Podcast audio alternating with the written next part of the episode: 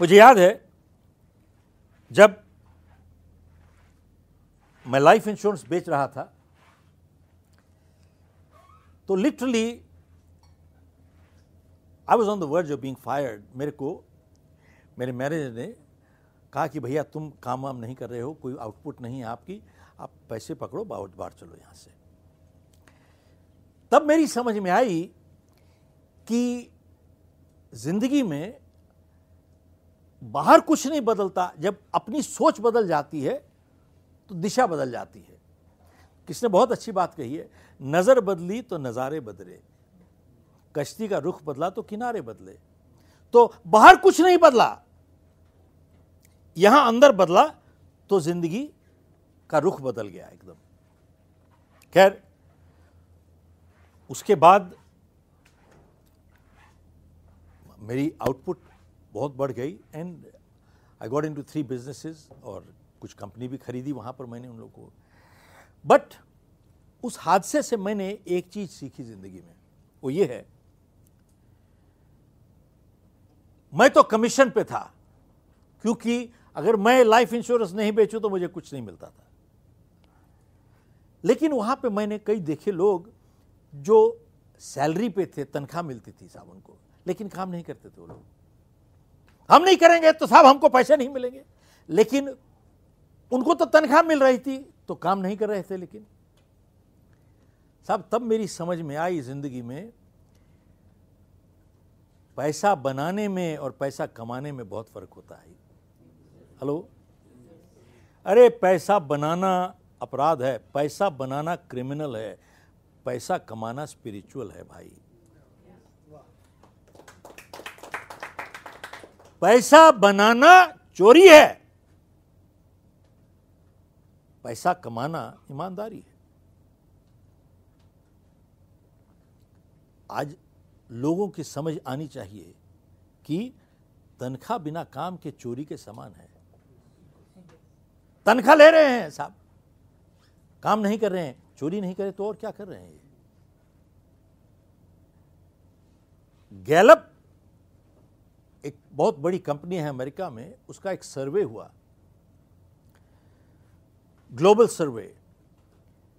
उन्होंने कहा कि तिरसठ परसेंट लोग जो काम करने जाते हैं they are disengaged disengaged means अपना नहीं समझते ये। मीन्स काम नहीं करते। 63 परसेंट लोग जो काम पे जाते हैं they don't do their job अपना काम नहीं करते साहब और an additional 24 percent are actively disengaged मतलब वो दूसरों को भी अपना काम नहीं करने देते। दे मेक श्योर दूसरा भी अपना काम नहीं करेगा।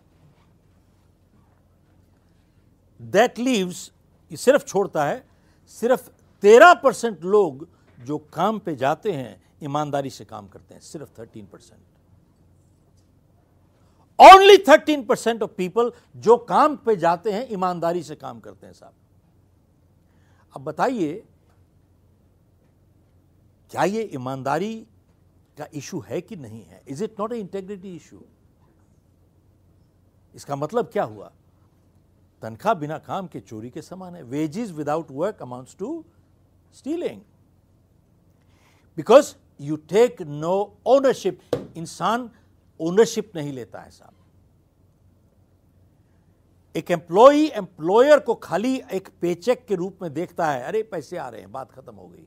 वो कभी अच्छा इंसान बन नहीं सकता साहब काम। कभी नहीं काम करेगा। अपनापन नहीं है साहब। आपने कितनी बारी देखा होगा कभी कोई चीज़ खरीदते हैं आप एक दुकान से और कोई गड़बड़ हो जाती है तो वापस दुकानदार के पास जाते हैं वहाँ पे और आप चिल्लाते हैं वहाँ पे उसके ऊपर गुस्से होते हैं। जानते हैं दुकानदार क्या कहता है? कहता है साहब मेरे पे क्यों बिगड़ रहे हो? मैं तो खाली नौकरी करता हूँ भाई। नहीं सुना आपने? साहब मेरे पे क्यों बिगड़ रहे हो? हाँ, मैं तो खाली नौकरी करता हूँ। जो इंसान ये कहता है मैं तो खाली नौकरी करता हूँ। क्या कह रहा है? मेरे को यहाँ पर कोई अपनापन नहीं है, साहब। मैं तो खाली पेचेक के लिए आता हूँ, साहब। कोई प्रॉब्लम नहीं है। I have no feeling of belonging मेरी बिलोंगिंग यहाँ नहीं है, साहब। आपको एक उदाहरण देता हूँ। चालीस पैंतालीस साल पुरानी बात है, अमेरिका में हर लेबरर्स कुछ काम कर रहे थे। धूप थी काफ़ी तो इतने में एक लिमोजिन आई, बहुत बड़ी गाड़ी, और उसमें कंपनी के प्रेसिडेंट थे तो उसने शीशा नीचे किया और आवाज़ लगाई स्टीव इधर आओ! तो स्टीव काम वाम छोड़ के उसके पास चले गए। लिमोजिन अंदर बैठे, थोड़ा ठंडा पानी पिया, बातचीत की। बातचीत करने के बाद लिमोजिन निकल गई और स्टीव वापस अपना लेबरर्स के साथ अपना काम कर रहे थे। तो बाकी जो उसके कोलीग्स थे, बहुत इंप्रेस हो गए कि साहब, आप इनको जानते हो भाई, ये तो बड़े साहब हैं तो is president of the company है ये तो। तो स्टीव कहता है कि भाई ऐसा है, मैं सिर्फ़ इसको जानता ही नहीं हूँ, लेकिन बल्कि ऐसा है कि तीस साल पहले हम दोनों ने एक कंपनी ज्वाइन की थी सेम डे पे। और नॉट ओनली सेम डे पे बट सेम पोजीशन पे भी ज्वाइन की थी। अब सब हैरान हो गए साहब। आपने सेम डे पे सेम पोजीशन पे ज्वाइन की, लेकिन वो आज मालिक बना हुआ है। और तू आज आज भी बाहर मजदूर बना हुआ है। ये कैसे? तो साहब, जो स्टीव ने जवाब दिया, अगर आज की शाम में हम लोग यही एक चीज़ ले जा सकें I think this program would have been worthwhile Steve ने कहा कि देखिए, तीस साल पहले मैंने काम शुरू किया एक डॉलर अट्ठाईस सेंट के लिए। इसने काम शुरू किया कंपनी के लिए। तीस साल पहले मैंने काम शुरू किया एक डॉलर अट्ठाईस सेंट के लिए। इसने काम शुरू किया कंपनी के लिए। साहब, यू जी मैं आपको उदाहरण दे रहा हूँ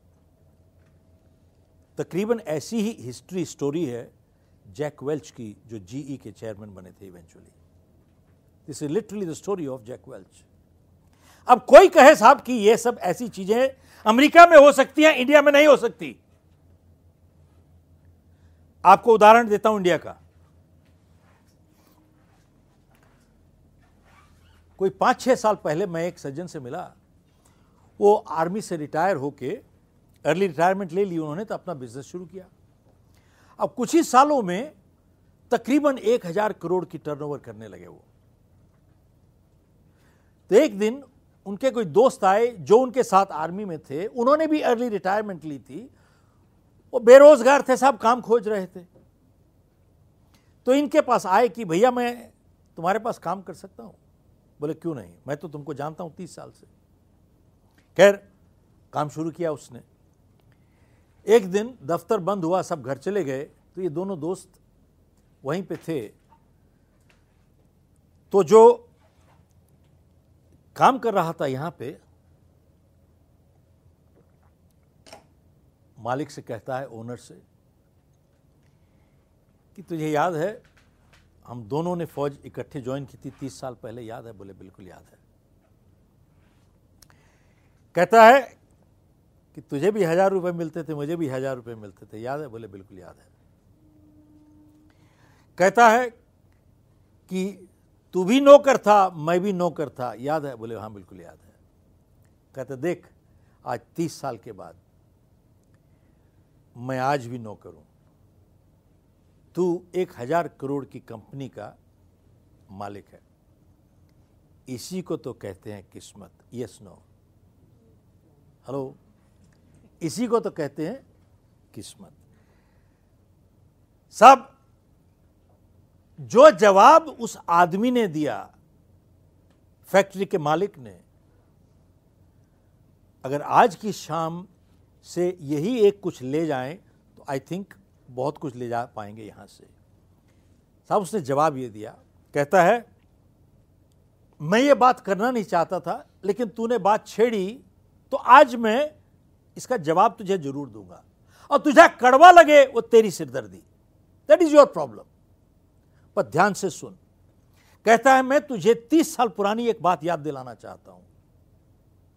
एक दिन हम पूरा दिन दफ्तर में काम करके रात को साढ़े नौ बजे बैरक्स पहुँचे सोने के लिए। और जब दो मील चल के आए थे हम और जब हम बैरिक्स पहुँचे तो अचानक मेरे दिमाग में बात आई, याद आया, ओहो, दफ्तर में बत्ती और पंखा बंद करना तो हम भूल गए। तब तूने क्या कहा था?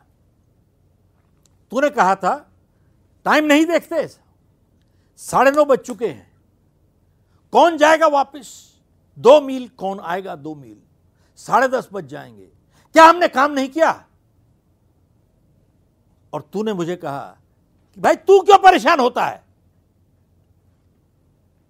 एक ही तो बत्ती है। काहे परेशान हो रहे हो? एक ही तो पंखा है। और फिर काहे परेशान हो रहे हो भाई? एक ही रात की तो बात है भाई। और तुम परेशान काहे हो रहे हो? अपना थोड़ी है, सरकारी है। और तूने कहा कि मैं नहीं जाऊँगा, मैं सो गया, तू सोने चला गया।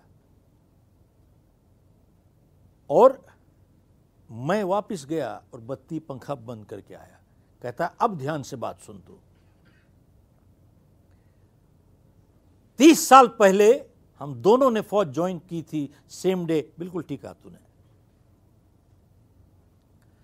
अरे, तुझे भी हज़ार रुपए मिलते थे, मुझे भी हज़ार रुपए मिलते थे, बिल्कुल ठीक कहा तूने। तू तब भी नौकर था, आज भी नौकर है। बिल्कुल ठीक कहा तूने।